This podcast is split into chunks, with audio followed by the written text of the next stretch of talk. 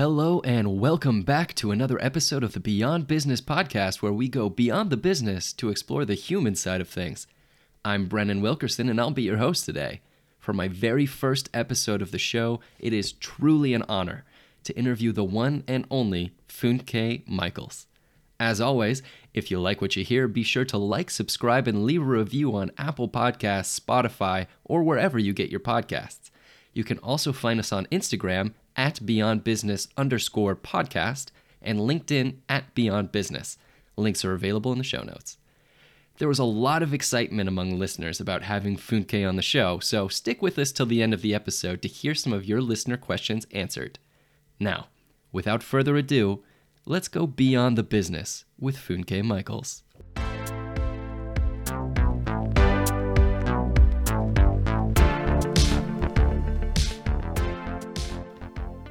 So, Funke, uh, you are a self described agripreneur, uh, as well as communications lecturer and, and many other things. Could you please introduce yourself to the audience?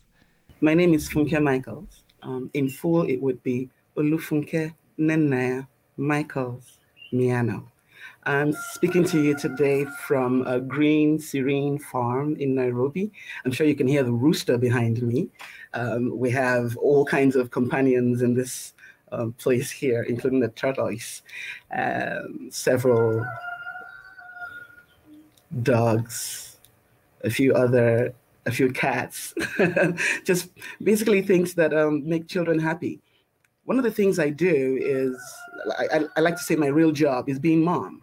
So, of all the things that you would count um, as my academic or professional achievements, I count the foremost one to be this calling called motherhood. And the fact that I've been able to do all of these things, as well as be mom, um, is a credit to the generation that I've been born in. And I haven't had to sacrifice one for the other. That's amazing. Uh, I, I personally am, am not yet a mother, but uh, it does sound like quite a balancing act. Uh, what what is um, what's your family been up to this past year with the the COVID situation? Enjoying the farm? Oh, wow. it's it's been fun actually. So I have seven children, um, five of them biologically, mm-hmm. and two adopted. And totally love how it mixes up the house. So we're a blend of cultures, ages. Mm-hmm. Um, the kids are aged from 18 to two. And so that's there's a, never a, a boring moment. Exactly. Um, I have a set of twin girls who are seven. Um, Sebastian is five, and Simon is two. Um, Sam, incidentally, turned 16 today. Um, Andrew's 17, and Hannah's 18. And so um, it's always fun. We we're actually in the middle of a super lockdown right now in Nairobi. It means that schools are closed, restaurants are mm-hmm. closed. Mm-hmm. It's you, you have to find your own fun, really. You you must make it happen for your family. So we we do a lot of things. We play Scrabble together. It helps the younger ones to learn how to spell and mm-hmm. count. Um, it also helps us to spend you know quality time with one another. I do a lot of reading and writing. The kids generally find um, things to do outside of the school curriculum. So it's um, we're a very easygoing family. We we find here there's lots of hobbies and there's lots of things to do. Well, I have to say, it sounds nice to to have you know some roosters and cats and dogs in the background too, uh, as opposed to uh, maybe maybe ten meters squared here in Paris. One of the reasons why I wanted to come back to Africa was so that the kids could have these roots, could understand how it is mm. to hmm. grow up in nature, with nature. Um, we moved to Nairobi straight after my Harvard degree, and it was it was mostly so that we could re-immerse ourselves into the African ecosystem and find the plug for where we should be and where we could make the most impact. And for me, hmm. um, coming home to this peace, serenity, and um, how do I say, very wholesome environment, it, it makes it worth the while for me, really. Yeah, I mean, it sounds very nice. Uh, I also think that's a perfect segue. Uh, talking about roots, it would be really awesome to get into your story and and your roots and how you got started on the path. Um, but wow. before we go beyond the business, so to speak, I'd love to just real quick um, have you share the kinds of projects you're working on now. What is the business uh, itself? Um, I run several businesses, and that that's um, a whole other story um, on its own. Um, at the core of all of this, I teach entrepreneurship, and I teach at a few um, accelerators and universities in Kenya, and also, uh, actually, I love Italy, where you're sitting right now. I before COVID came, I, I, enjoyed teaching at the University of Bari. Mm-hmm. Um, it also gave me uh, the chance to meet other people who are on different journeys, but which are related to mine. Um, by mine, I mean this journey in sub Saharan Africa, building entrepreneurship. So that's why I teach intuitive entrepreneurial marketing. It means that when entrepreneurs come into my class, uh, they come with whatever level of knowledge. When they leave, they need to be able to intuitively manage their own marketing and to understand the connections between doing the brand right and getting the kind of funding that they're looking for or getting the kind of clientele that they want to attract. And so at the end of my class, it's a more educated business person who has a more global outlook. That's what I do. That's what's exciting me right now. And I'm excited because I get to work with amazing people. And I'm talking about champions in rural Kenya, people who are doing things that you normally wouldn't think of, but they're winning and they're doing it amazingly. So, well, that's the core thing um, that I do. I also run Miano Farms, uh, which is uh, a concern that originally started with my mother in law. Uh, whose farm I live on right now as I speak to you. Um, we're a group of farms. We do verticulture. Uh, we also have contract farming for over 200 acres, and um, it's it's quite a busy uh, time of year. But hey, it's uh, it's one of the good things about Kenya. Everybody's a farmer here. We all um, are very interested in what the land yields, and the government supports it, the culture supports it. Um, it's one of the things that a woman can do here entrepreneurially. That's um, very easy to to plug in uh, into the ecosystem. I should stop for a minute. I'm too excited, right, Brennan? No, no it's fantastic. I'm excited too. you can tell I love Nairobi. Yeah, I'm I'm champing at the bit everything you're bringing up because personally I'm uh, a bit of a, a plant nerd myself. My previous work before coming to Europe, uh, I did a lot of landscaping and and working with um, indigenous plants and, and ecosystems, trying to to make spaces in an urban setting and. Oh, I miss the countryside. It's uh, been surrounded by buildings these past uh, this past year. It sounds nice to be in the land. So I am really excited to learn all about that. And I know our listeners are very excited. Um, you mentioned in your courses, entrepreneurs come in with some knowledge and they leave with a more global perspective. Uh, I think we're going to be able to kind of condense that into a little hour long uh, session today. So hopefully our listeners can come away with a lot of a lot of nice takeaways. Um, so on that note, I'd I'd love to go kind of just chronologically and, and hear about your story of uh, you know, where you came from, how you developed your interests and pursuits, and, and what the different steps were that led you to where you are today. I usually start by saying that I'm a little Lagos girl who's grown up around the world. I was born in Lagos, Nigeria. It's a beautiful island in West Africa. Um, I'm from a family that's very diverse. My my mother's a Yoruba woman. She's from Ondo town, incidentally. She's a professor of finance. And um, I, I must say that my role models were very close to home.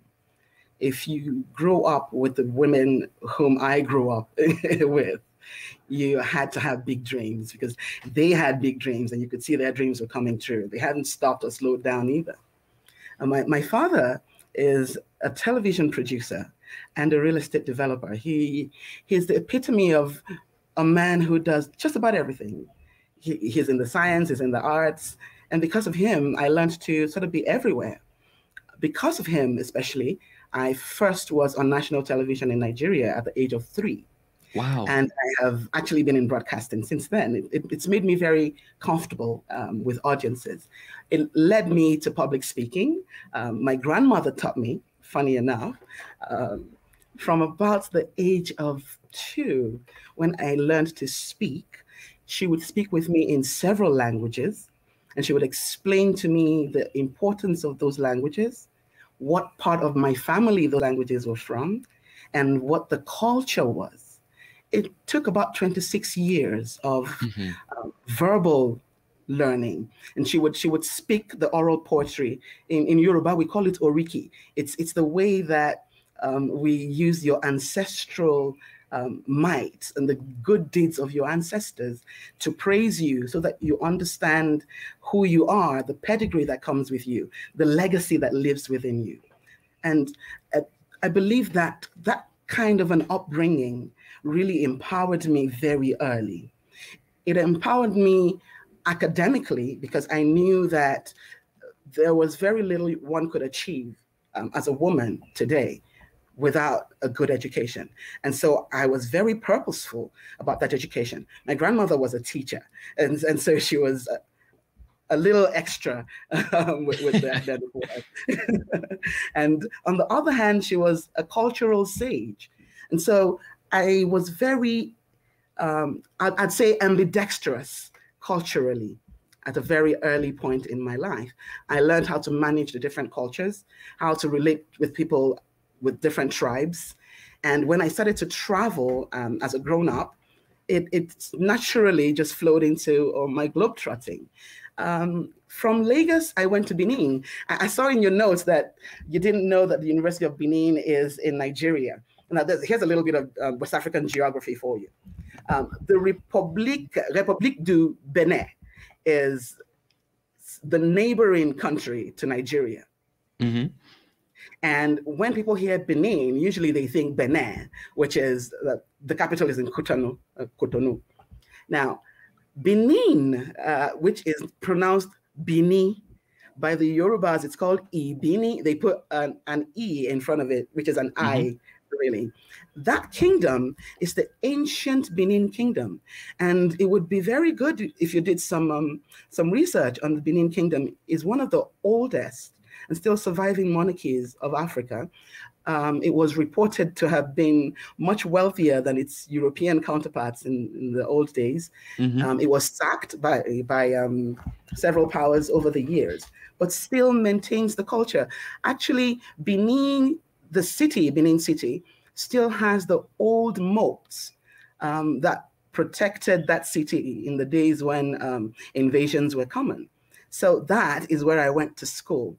Wow. I learned the culture of Benin. Uh, I fell in love with the place, and um, I, I, believe that it's still inside of me.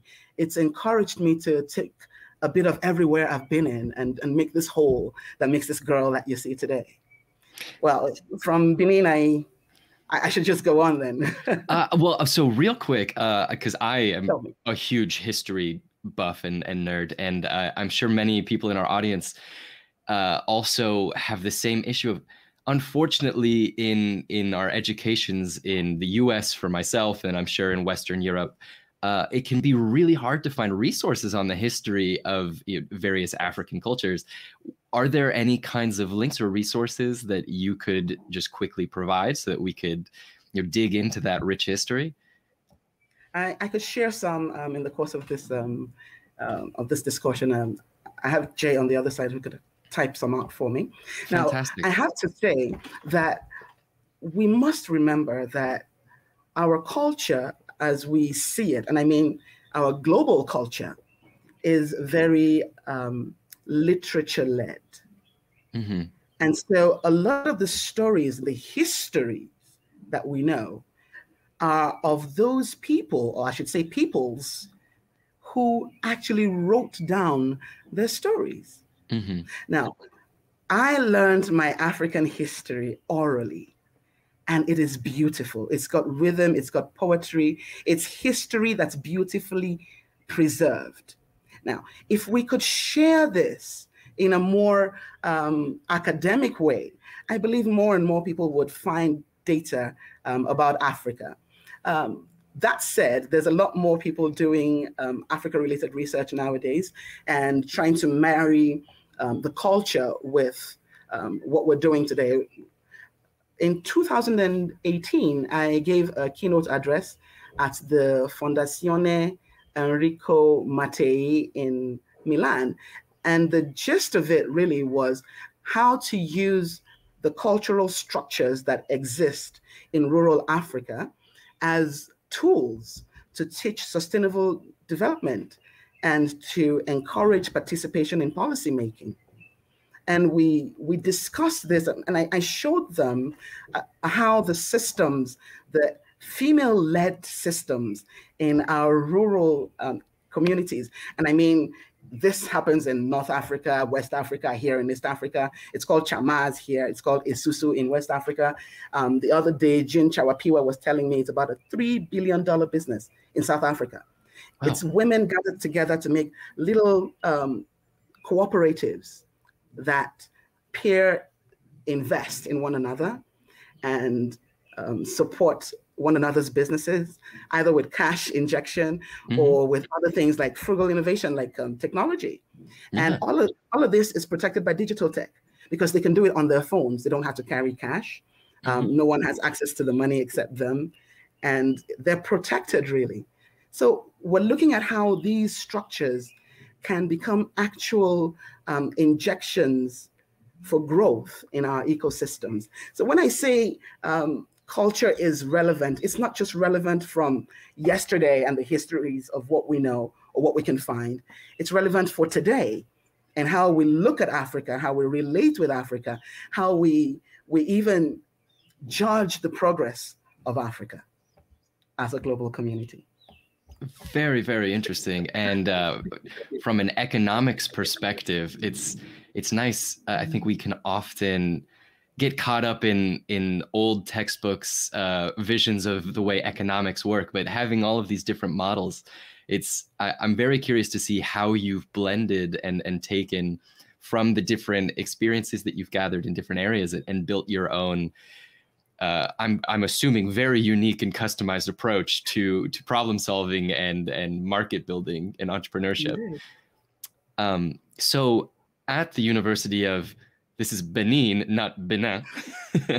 yes, in Benin City. In Benin City. Um, and I know this is very interesting to at least one of our listeners who is very curious how you got into marketing. Um, I, I, I saw that you began early on with you know, kind of communications roles and things like that. Can you explain how your interest developed over time and, and when you kind of settled in on, on what you wanted to focus on? Right. I, I, have to say one thing at the beginning. I mm-hmm. haven't quite settled in yet. Uh, there's oh, still great. a lot that I, I, need to do and focus on. so it's still a long road ahead. Huh? Perfect. Right. Perfect. So at the University of Benin, um, as a student of English and literature, uh, which is part of the Faculty of Arts, it meant that I was in plays and um, um, all sorts of performances. And I found that my natural propensity for art, which I blame entirely on my grandmother, she was, she was an artist, she was a polyglot, she was an amazing woman altogether. Um, because of that, I found myself doing the posters um, for most of our plays and other things. Some of my schoolmates actually thought that I studied fine arts or graphics. when I, when I graduated, I went home to my uncle and aunt, um, Dr. Ogunleri, um, who became sort of my foster parents. Um, I have to explain something at this point. Mm-hmm. In my culture, it's very proper to sort of apprentice a child, a growing child, to someone, sort of like a, a mentor within the family. Mm-hmm. So when I was 17, I went to live with Auntie Yomi. And from her, I learned how to manage a business as a modern woman. I learned how to manage it and balance it um, with family. And, I think I do what I do today um, largely because of Yomi Ogunleri. Um, she was also a mother of many adopted children. And I tell her that my house is full because her house was full. So, uh, along those lines, uh, she was also um, a graphics artist by training. And she owned a company that made cards at that time called Showers. And during my vacation time, I would work at Showers designing cards and um, doing all the odd jobs that she found for me to do to keep me busy. And when I went back to school, I would design at school as well. So when I graduated and came home, her husband says to me, I have a friend who runs an ad agency. How about you go try out and see if you like that? And well, one day I take my my sketch pad and I go to Center Spread, thinking that I was going to interview for a position as a visualizer. So the, the gentleman doing a deal with me was his name. He looked at my work and then he says, okay. And he gives me a copy test instead. and that's how I became a copywriter. and, and, I got the job. Um, I started out at, at Centerspread. It was um, part of the McCann Erickson family that I joined later. Um, Centerspread was an FCB, Foote Cone and Belding um, agency at that time. And I started to do copywriting with visualizing because I was an artist. Um, mm-hmm. I also did media and client servicing. I think I was one of the first um, ad practitioners, the young ones during my time, who saw the need to do everything because there would come a time when you would need to do everything really. And and, and that time is now. So i've sort of been prepared for it. Um, after Centerspread like i said i joined mccann erickson um, stb mccann. And there i i think I, I came into my own um, in those years. I managed brands like Peugeot um, johnson i was moved up to manage the coca-cola brands and after that i was seconded to coca-cola and I worked there as the assistant brand manager on Coke. Uh, two years later, I was invited by a group of whiz kids to join a bank because they were about to create a, a mobile money platform that would help um, Nigerians who wrote the joint matriculation board exam to get their results online. Now, before that, you had to go physically to one office to get your exam results. And we, we made it work. I was part of that team. Uh, years later, um, I left banking and I went back briefly to advertising. I, I have to say that advertising is um, is one of the things that I will always do. Uh, it's it's never going to be over for me. So mm-hmm. I, I still have active projects in um, agencies that I partner with even today. I still do copywriting. I still do a lot of um, a lot of work in that industry. So um, following my secondments to Coca-Cola and my stint at the bank, I, I did a very brief um, blow through UB40, and then I joined British American Tobacco, which I know uh, you were going to ask me about at some point. Yep. So by the time I got to um, Coca Cola, I had moved from advertising liaison officer to assistant brand manager. And brand management meant that I could now see the business in 3D. I mm-hmm. could I could see beyond what a brief would tell an ad person. I could see now what was behind the brand, what we did to tweak things, how we built it, how we, you know, expanded, and it, it was it was magic to me, and uh, it still is. That's that's why I'm, I'm still stuck in this beautiful marketing bubble, huh?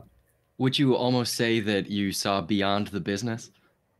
I I think that at each point I learned to look beyond the business. It's one of the perks of growing up with an old woman you tend to see things in uh, you're not myopic about your decisions. I have not been. I've been very deliberate about the career choices that I've made. I've made many moves, and because I wanted to learn things from different angles, and I positioned myself to get those. I deliberately looked for mentors who would lead me along certain lines and help me to get better at certain things. So, yeah, you have to see beyond the business, even today. That is fantastic from a marketing and advertising perspective for us. So thank you for using those specific words. um, Welcome, Brandon. Uh, and so I would really like to to kind of zoom in on this kind of time period of of your life because I think most of our listeners kind of fall into this category of of uh, young, maybe just finishing their education or or kind of early in their careers and and really wondering how to effectively navigate in such a way that it will set them up for success going forward. Um, so I, I'm really curious if you could kind of drill into to show you know, what were the kind of anxieties that you had at that time? How did you work through them? And and um, i think we get nervous if we don't have the perfect job at the perfect time. You know, what are we going to do? Our life is over. Uh, if you have any kind of advice uh, or, or just kind of could share your own process. Uh, I'll, I'll start by saying, saying you must embrace continuous learning. You're never done. And as long as you're learning, you're growing. And while you grow, your roles will also grow. Um, I had said earlier that I benefited a lot from growing up with an old woman and also from having friends who are a lot older than I am so that I could benefit from um, their hindsight and it could mm-hmm. affect my foresight. So I didn't make a lot of the mistakes that younger people make career wise because I listened to people who gave me good advice at the very beginning. Um, so everyone listen up. exactly, listen up. Now, she, she said to me um, after my first degree, I think it was about the time I was writing my finals, and she says, I want you to write two pages for me. The first page is a five year plan, what you're going to do in the next five years. And the second is a 10 year plan what you're going to do in the next 10 years. And I wrote those in, in duplicate because back in those days, you had to put a, car, a sheet of carbon paper um, underneath the first page so, so that it could come out on the other one. And I remember that she gave me the copy and I know she kept it. It helped me to focus. It helped me to understand my own destination. Um, it helped me to understand why I was doing what I was doing and how long I was willing to do it for. Now, if you look in my um, my resume, you'll find that I had some short stays. I was never afraid to blaze a trail. I was never afraid to sacrifice, but I was never also afraid to take a challenge. I think one of the things that I learned the most was that if you do not try, you'll never find out why. So every time I tried something new, I learned something more about myself. And I learned to trust in my own abilities and to be confident in my new roles. There's there's nothing I cannot take on, really. And I think that's the beautiful thing about being human the capacity of this human mind to observe and to learn and to give. It's amazing. So if, if you're still on that journey, whether you've made up your mind and you know where you want to go, or you're just on the brink at the threshold where you don't quite know which way you want to go, let your mind lead you. Do what you love so that you love what you do. That's it.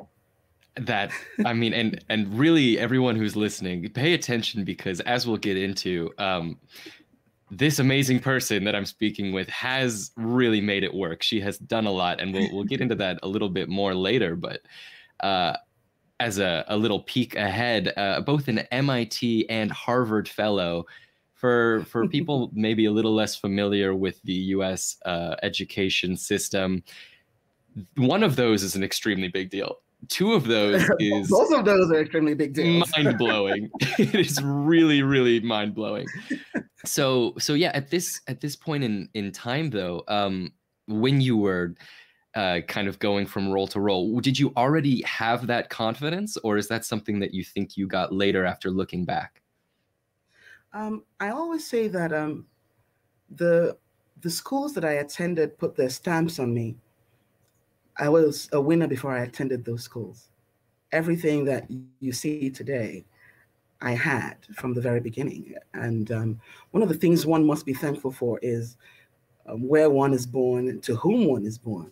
I have been quite fortunate um, to have those opportunities presented to me, and those that were not presented to me, I was I was challenged enough to go looking for them and to find them um, for myself.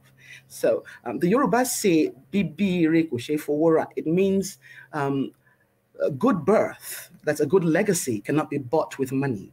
So it, it, it, takes you beyond the economic value of what I do, of what I've learned. Um, at every step um, along my road, I have purposely sought to open certain doors because of where those doors would lead me. Now, mm-hmm. when I finished at the University of Benin, I I knew that I was going to go on to several other degrees because it was only natural. I come from a family of people who are very well read. I expected it of myself, um, not just that it was expected of me. Um, but I spent the early years in corporate training because I didn't just want to go get a PhD and teach. I also wanted to learn the industry. I wanted to know in real terms how it really works. And you can't learn that from inside a classroom. You got to step out. So I stepped out. And in each of those roles, I picked up something fundamental. I knew that at the end of it all, I was going to run my own businesses. and I was going to be able to balance them with other things that I wanted to do. So I didn't ever think I would have only one career path. I, I always prepared to have several things going on and to excel as much as I could at each one of them and to give them the best that I that I had. It's how I got to MIT and Harvard. Um, you don't you don't get there by not working hard. But then when you get there and you you find amazingly smart people, I, I think that my life changed um, when I got to MIT. I learned, for one, that cooperation um, would achieve a lot more than competition. And I remember that Stephen Sacca, he was he was our director, he was director of the Sloan Fellows program um, during my day. Stephen Sacca used to say that we were one body with many parts. And so if we cooperated, we could affect the world. Now, our major was entrepreneurship and global innovation. And really, that's what I do today. But the biggest thing for me is that I teach my classmates, my, my students, how to sync.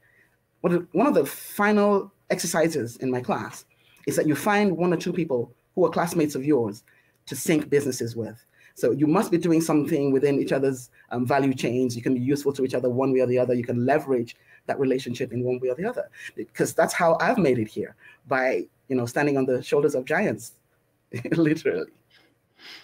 I mean, it's really coming through clearly that that a lot of your journey has been kind of guided and, and aided by uh, the people that you've been surrounded by your whole life. I, I am uh, curious though, for for people that maybe don't have that kind of support system um, naturally, do you have any advice? And I get the sense that as uh, both literally an adoptive mother, and then also I'm sure you serve in that role for many others.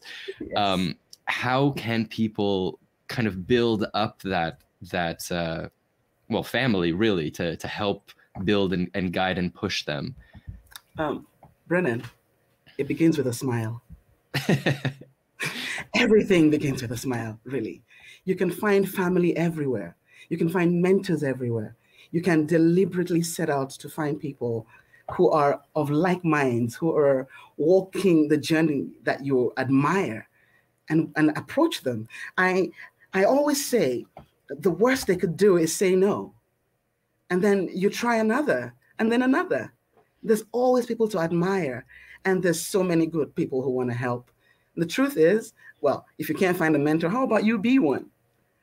And you don't have to be, you know, um, so, someone who's done a lot or seen a lot to affect lives. In in all of my globe trotting, I've learned that if you do not find love in other humans wherever you meet them, then you miss out on the best part of being on this planet. And I've been in some really strange places that uh, people wouldn't imagine. I've been in parts of the world where people had never seen a black girl before. I have pictures with people who touch me to see what it feels like to be, you know, this way. And mm-hmm. I've been fed by I've been fed by people in very strange places. I've eaten in the in the desert, in the Sahara, in the middle of a, a desert storm, fed by a man who literally put the food in my hand. And we sat on the floor around with his family, and we ate from one big tray. And those days were some of the best days that I've had. I've I've been fed in Haiti. So I went to work in Haiti um, after my Samsung. Uh, sorry, I, have I've skipped over a few things. After Coca Cola, I did a few brand management roles, including BAT, and ended up with Samsung. And in those years, the earthquakes were a serious issue with Haiti. And yeah. so one day, um, my headhunter calls me um, out of London and says, Funke, would you like to go work for a company in Fort Lauderdale? I'm like, yeah, sure. And he says, but you know, you actually will be working in Haiti. I'm like, really? Let's do it. oh, Fort Lauderdale, Haiti. Yeah. And, and, that was it. It changed my life. The second the second earthquake met me there in, in my office, and my, my table started to move and people started to run. It took me like a half minute to realize what was happening. But we were mm-hmm. we were good. We looked after one another. I mean, families share, shared the little that they had. My my friends and I got our money together and we built homes for people who lost theirs during the earthquake. And then neighbors came around and gave their labor for free. I mean, it's things like that that ch- change the way you look at life. And it changed me. after that experience, I left Haiti to go to MIT because I needed to understand how this thing really works. Not just mm-hmm. economies, but the people that make those economies work. And when I was done at MIT, I realized I didn't have enough yet. I needed to also understand how the governments work, how policy works, so that we could frame it in such a way that it would favor the people. And so I went to Harvard and I got a degree in governance. It's a logical and, step. yeah, yeah. I mean, one one step after the other. And mm-hmm. in, in, in between all of that, I was still mom. I, I remember that um, I was writing my calculus finals when I went into labor with the twin girls, Susanna and Sophia. And um, it was a Tuesday night, and I had to write my finals on Wednesday morning. Mm-hmm. And so I sat down with my notebook into the night and in the morning, I got up and I went to write my exams. And when I was done, I drove to the hospital to Beth Israel and I sent a selfie to my classmates and I said, Yep, we're having babies today. And that's how I have the girls. So it's um, it's not letting one thing stop you from doing the other thing because you enjoy them both. So to everyone right now working on finals uh, and and theses and and writing essays, let this please be some inspiration to keep working. keep uh, at it. It pays off. you can do it. you can do it. Yes, you can. so I, there's there's so many things I want to follow up on, um, both on on the the multicultural experience that you've had and and how those experiences have kind of blended together to to build up uh, an overall perspective, and then and then also um, specifically going from how you specifically found one role that would let you transition to another to another and how you built up that strategy uh, and and many many more things so if, if we can organize it a little bit let's try to go chronologically right um, because my interests will just take us on a wild road um, so i'm curious how what what were the first times you have mentioned that you're a globetrotter. What were the opportunities that first uh, appeared to you that, that you were able to capitalize on to to help you travel around? And then I'm curious specifically through your career, um, how you found opportunities in, in various places. You were in the UK for a while, in the US, yeah. in, in Haiti. I'm curious all the places you've bounced around to and, and how you were able to to make those choices? I should say perhaps that most of those choices made me. Mm. Um, most of the roles I've had have been headhunting roles. I have hardly ever gotten a job by applying for it. Usually, I get a call that says, um, "Someone says you're the girl for this job," and usually I, I am that girl. so um, I've been able to pivot from one role to another uh, by being in the right place at, at the right time with the right people, mostly, um, by letting them know what my dreams are, what I would like to grow into, by asking for them to keep an eye out. So usually I would get a call from someone who knows me or who's worked with me before and who would then recommend me. Um, there's a lot of power in referrals. Mm-hmm. It's one of the things I tell young people seek to get referrals. Referrals will take you a lot farther than um, a lot of other things that we would ask for, for from our mentors. I, I have benefited a lot from that. Secondly, I would say that being unafraid has helped me. Um, very early in my career, I learned these two words that I still embrace. It's called geographical mobility. It's the ability of a professional to work from different places. And back during my BAT days, it, it was one of the things that um, helped the management team to decide whether to post you out of your current place or not. And I needed to always be geographically mobile. It's one of the things that I've learned to do well with, with such dexterity. Um, right now, I teach in several places. Before we all graduated to the University of Zoom, where, where we live uh, mostly these days, um, mm-hmm. I was doing this. So um, working remotely has become um, second nature for me. This process that most people have had to go through during um, the corona pandemic. It's very natural to my team and I. We're very dis- very uh, diverse and quite dispersed um, in our locations. Wendy Ajuwon works out of Birmingham. Um, I work in Nairobi with Jay. Um, Shade works in Lagos. Uh, we have Anderson in Haiti. Uh, we have quite a quite a diverse team, really, and this is what we've been doing for about three years now. So for me, it's been um, perhaps luck has a bit to do with it, um, in that I've been prepared for for these things that we see now. It's it's amazing and a bit funny that one of my last classes in 2018 was an exercise where I asked my students to decide what they would do with their businesses if they couldn't run their present business models for three months.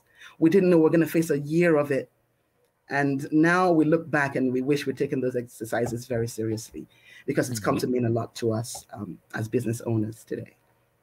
So, back to your question. I have walked this road intuitively. I seem to have a, a knack for picking the, the winners, and um, I hope I continue to pick them. It's, it's been a wonderful adventure, really. All the places have, I have been to and lived in have left something in me.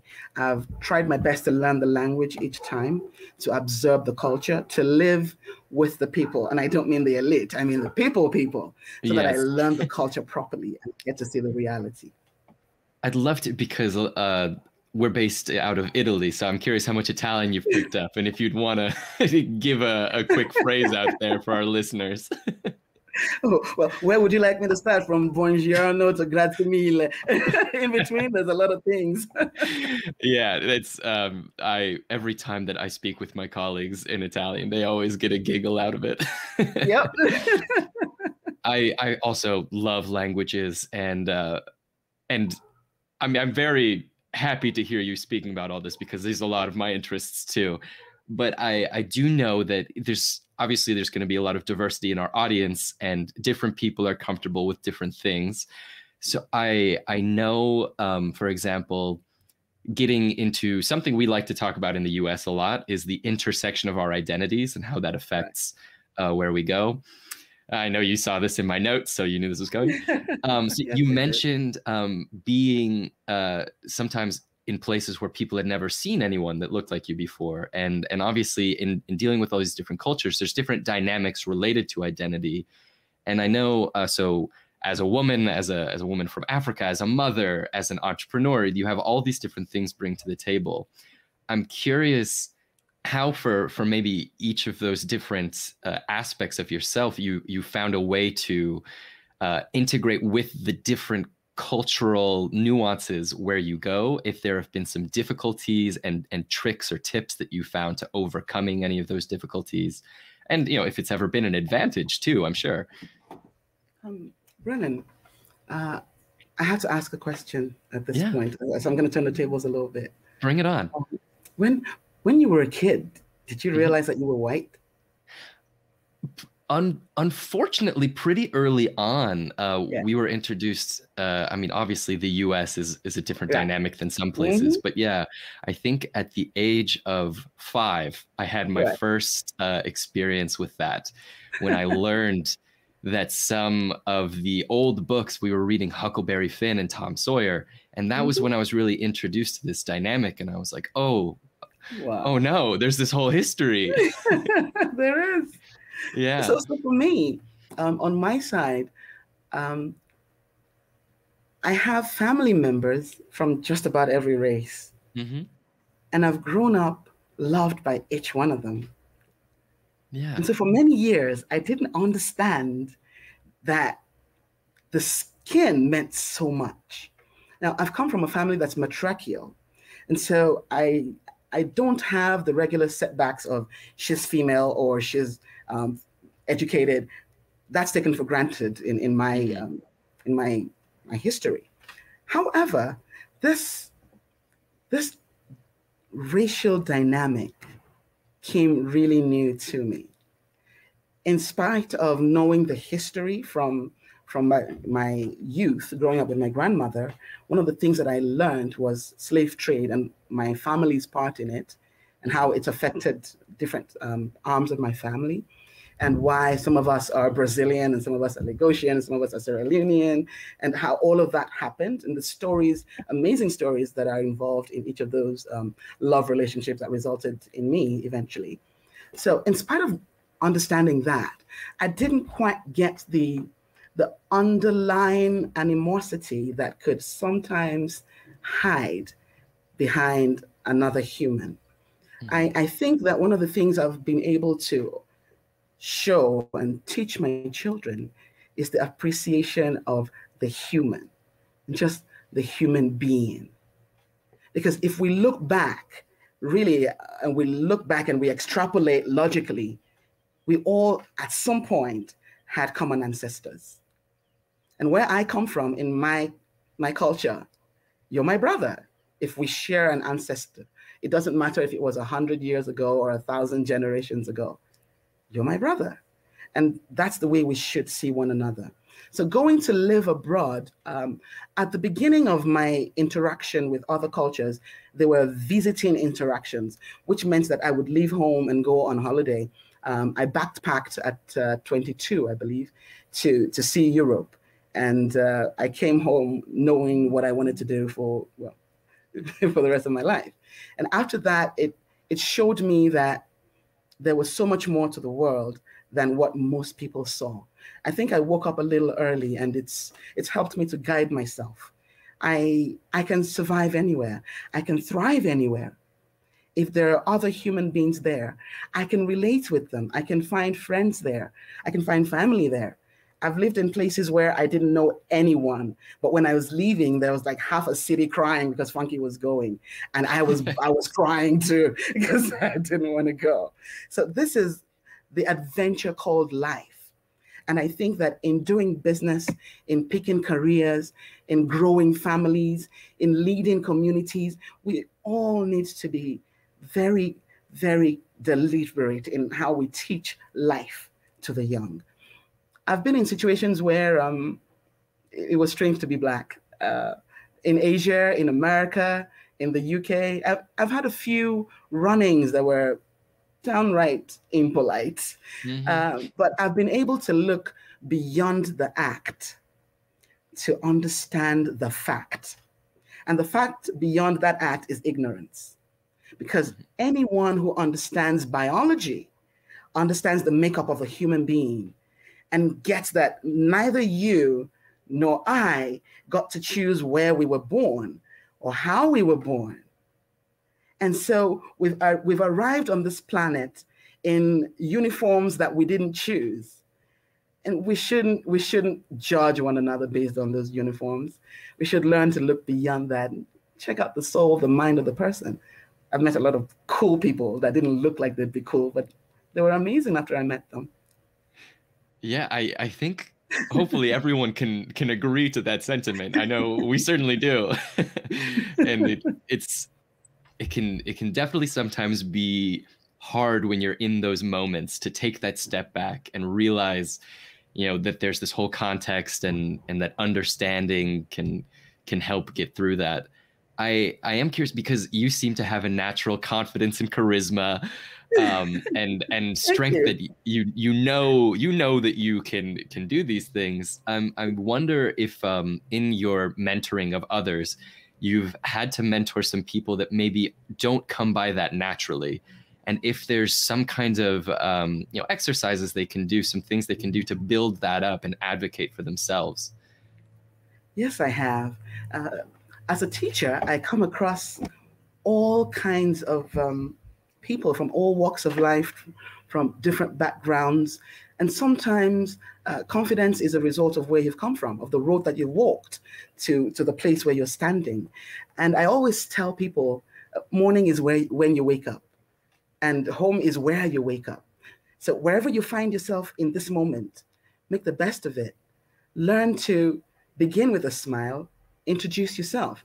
I I have taught in classes that if you have three sentences that you sort of hold on to, it'll take you through every conversation from elevator pitches to making friends to to hey, asking someone to marry you. So if you start with sentence one, who you are, I'm Funke Michaels, and there's a whole story to, to where I've come from. That's a that's a whole you know book on its own.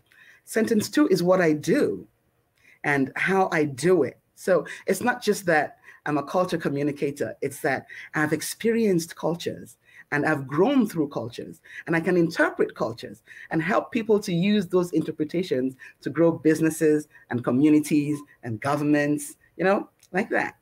And sentence three is what's in it for the person who's listening to you? So, what can I do for you, for example? How can I be of relevance to you? How, how can I do you good? Every human being reacts positively to a gift. And this is a gift that comes with nothing attached to it. So, by learning how to relate to people, how to break, um, how to ice break, really, conversation icebreakers, by learning how to have meaningful conversations, by finding points to relate with, in common with people. I've I found that um, business works better. So does life. Yeah, I I really like that takeaway. I think if if listeners can take away a few things, you know, start with a smile, mm-hmm. who you are, what you do, and what you can do for someone else. That's that's nice. That's easy to remember, and I'm definitely going to write that down in my notes. Thank you. Uh, yeah, so so take out your your uh, notebooks, everybody, and then uh, listen close. So we have already taken up. It's flown by. We've taken up a lot of your time, and I don't want to hold you because I know you have a lot of animals and children that are just waiting. and a birthday party. Yeah, happy birthday. Thank um, you. So, as we come to an end, I want to get to some listener questions. And then I also want a chance uh, for you to maybe kind of share if there's any particular things that you want to. Um, and and then finally, uh, how people can follow up with your work and and kind of ending on a, a, note of inspiration and some calls to action for our listeners. So that's a lot to do in, in 10 minutes. Let's get to it. Uh, so some it. some listener questions, and uh, we've already addressed a few of them, I think. But so this one is very specific, and I'm really curious. Just total tone shift. Um, let me. This is from Hazel Ojani, whose name I'm sure I'm mispronouncing. I'm sorry about that. You got it right, actually. okay, fantastic. And this is uh, so a trade and investment question. Uh, Italy is the world's sixth biggest investor in Africa, with FDI reaching 28 billion euros pre COVID uh, by 2018 and driven by the energy sector, accounting for the leading five investor countries France, the Netherlands, US, UK, and China. Comparative advantages in the continent, what seems a sweet spots. What, what do you believe are untapped joint venture business opportunities for local and Italian firms and why? So that's very specific. yes, it is. Yes, and I is. really I wanted to give Hazel a shout out for having such a specific question and really getting into the business as much as we've gone beyond. So and you know she's a she's a very thorough um, young lady. I happen to know Hazel. Um, she comes with a lot of experience working out of West Africa, East Africa, and she has a, a global um, perspective. So I'm not surprised um, that this question has come from her. Now, because I happen to teach on both sides of this coin, I, I straddle two horses. In Kenya, I teach Kenyan entrepreneurs how to do business with Italy and the rest of Europe, how to make sure that they have the right standards um, ethical production, how to position their brands to do business in the EU, and how to benefit from um, technological advancement and the markets out there. On the Italian side, I teach the students how to do business with Africa, how to understand the culture of Africa, for example. Now, most um, most non-Africans tend to see us as a group of countries Conversely, we see each other as a group of tribes. And there are several tribes that make up a country. And in, in, in some countries, they're, they're halves of a tribe and the other half is in another country. In Kenya and Uganda, and Uganda are examples of that, where you have mm-hmm. um, Luyas on both sides of the, of the border.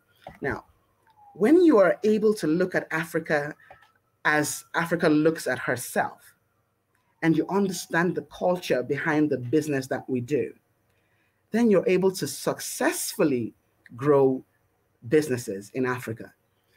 If Italy is here, it's because it has been mutually beneficial both to the Italian side and to the Kenyan side. I work in an accelerator called E4 Impact. It's a joint investment of the Italian government. I see you smiling, Brennan. You probably know what I'm talking about here. Um, I definitely spent a lot of time looking at your your profile. it's very interesting. Thank you. So Italy comes together with Kenya, and we position people like myself to teach entrepreneurs here and to grow the Kenyan business ecosystem. This is why we have such sums where we're looking at, you know, 28 billion euros pre-COVID. Uh, Italy's been hit hard by, by the, the corona pandemic. In spite of that, the projects that are ongoing here have continued to grow. It shows me a commitment to growing together. And you would remember that's what I said at the beginning that we need to benefit from this collective positivity. We need, as a global force, to embrace one another and say, in what ways can I help? In what ways can I do better? One of the things that Italy is helping to do here is to give education, and that's entrepreneurial education. You know, we say that if you if you give a man a fish every day, you've done him good. But if you teach a man how to fish, you've done him good for life because you fed him all his days. So by investing in the education of entrepreneurs, by encouraging through funding, through international mentoring, through hand holding, through conferences and um, showcase opportunities where we, we can take entrepreneurs from here and show them how it works over there so they can come back home to Africa and replicate it. through such programs, we're lifting up one another.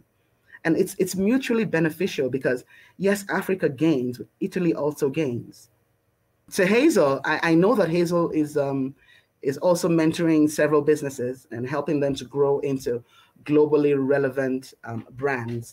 I, I would say that for us to get to the point where we're respected internationally as manufacturers, as owners of businesses, as managers and leaders, we need to we need to make sure that our processes are right we need to gain a lot of um, velocity with our advocacy. There's many business people. I've met rural women who are doing amazing things, but most times they are not formal. And because we're not formal, we can't be registered. And when you, we're not registered, we don't benefit from the system. We're not recognized by the policy. And so there's a huge sector out there that's uh, not yet participating as actively as, as they should be. I am hoping and I'm looking forward to um, the post pandemic years being those in which we invest in the organic growth of these businesses within Africa and other um, challenging markets that are similar to the African situation. It'll it'll be interesting to see how things uh, develop over the next few. I'm sure you're going to play a big part of it. We'll see your name all over the place. I'm hoping that um, the bits that I teach will will take not just my name but the learning that that has come forth from me through others to build bigger things even that than I could have dreamed. So it's it's not just for planting the tree. I know that I might not sit under most of the trees that I'm planting today. But the beautiful thing about planting them is knowing that those who will sit under those trees will thank me for it. And that's where it goes. Okay, so I, I think we have just I'm stretching overtime, but I want to get just one more question in uh, right. before letting you go. And this is about marketing and communications in particular. So I'm curious, marketing as a practice, uh, it can kind of be used. It's a tool. It can be used for good or for evil. Um, yes. And you, I think, have experience both on the corporate and the uh, social side of it. How right how do you guide marketing efforts and, and your marketing approach so that it is being used uh, to to benefit um, society uh, and and how maybe does it differ from the private sector and the social sector? Right. I, I will borrow a leaf from McCann Erickson. Um, they say truth well told if every marketing person would embrace the truth of what you are promoting, selling, um, introducing, and tell it well, then we would all be at that point where we're unicorns of marketing. So for me, when I teach um, entrepreneurs, especially, I say to them, um, your marketing should be um, self-inflicting. So before you put it out to the world, inflict that wound on yourself first and see how it feels. If you're going to tell us something about your product, make sure it's something that you experience when you use that product. Mm-hmm. If you're going to sell a particular model of business to us, make sure that it's something you're proud of because you have experienced it, you've walked in that in that role.